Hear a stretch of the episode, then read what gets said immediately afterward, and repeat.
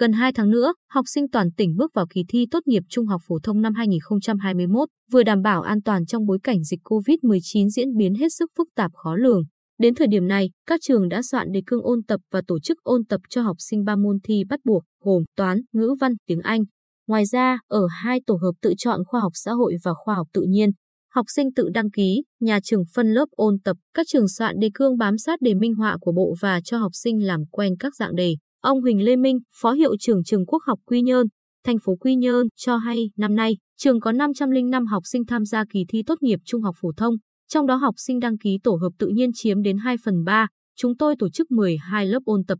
Nhà trường sẽ tổ chức ôn tập cho học sinh đến ngày 28 tháng 5. Ông Nguyễn Văn Tho, Hiệu trưởng trường Trung học phổ thông số 3 Tuy Phước, huyện Tuy Phước chia sẻ, nhà trường giao các tổ chuyên môn soạn đề cương ôn tập theo từng môn với định hướng chi tiết. Trong từng chủ đề ôn thi phải có tóm tắt ngắn gọn về lý thuyết, bài tập minh họa, bài tập thực hành, hướng dẫn gợi mở để học sinh tự học.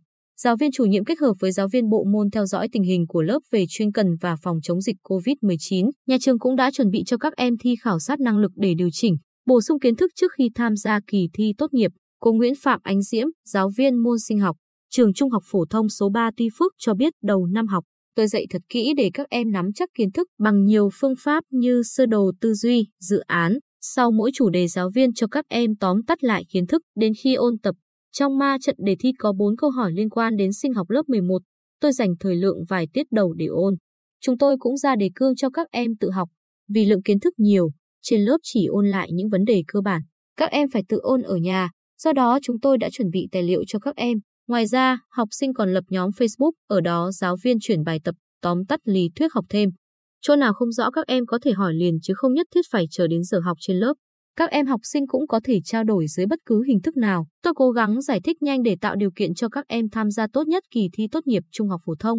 Trong hướng dẫn các trường vừa tổ chức ôn tập vừa đảm bảo an toàn phòng chống dịch COVID-19, thường xuyên vệ sinh phòng học được bố trí làm địa điểm ôn tập cho học sinh. Các trường đảm bảo những điều kiện thiết yếu phục vụ phòng, chống dịch như nước sạch, xà phòng, dung dịch sát khuẩn, thiết bị đo thân nhiệt, khẩu trang dự phòng. Phòng học chọn làm địa điểm tổ chức ôn tập phải thông thoáng, bố trí phòng cách phòng. Đồng thời, nhà trường phải phân luồng học sinh, học viên đến ôn tập nhằm hạn chế tối đa tập trung đông người trong khuôn viên trường học sinh ôn tập và sinh hoạt theo lớp, bố trí nhân viên đo thân nhiệt cho giáo viên và học sinh, học viên.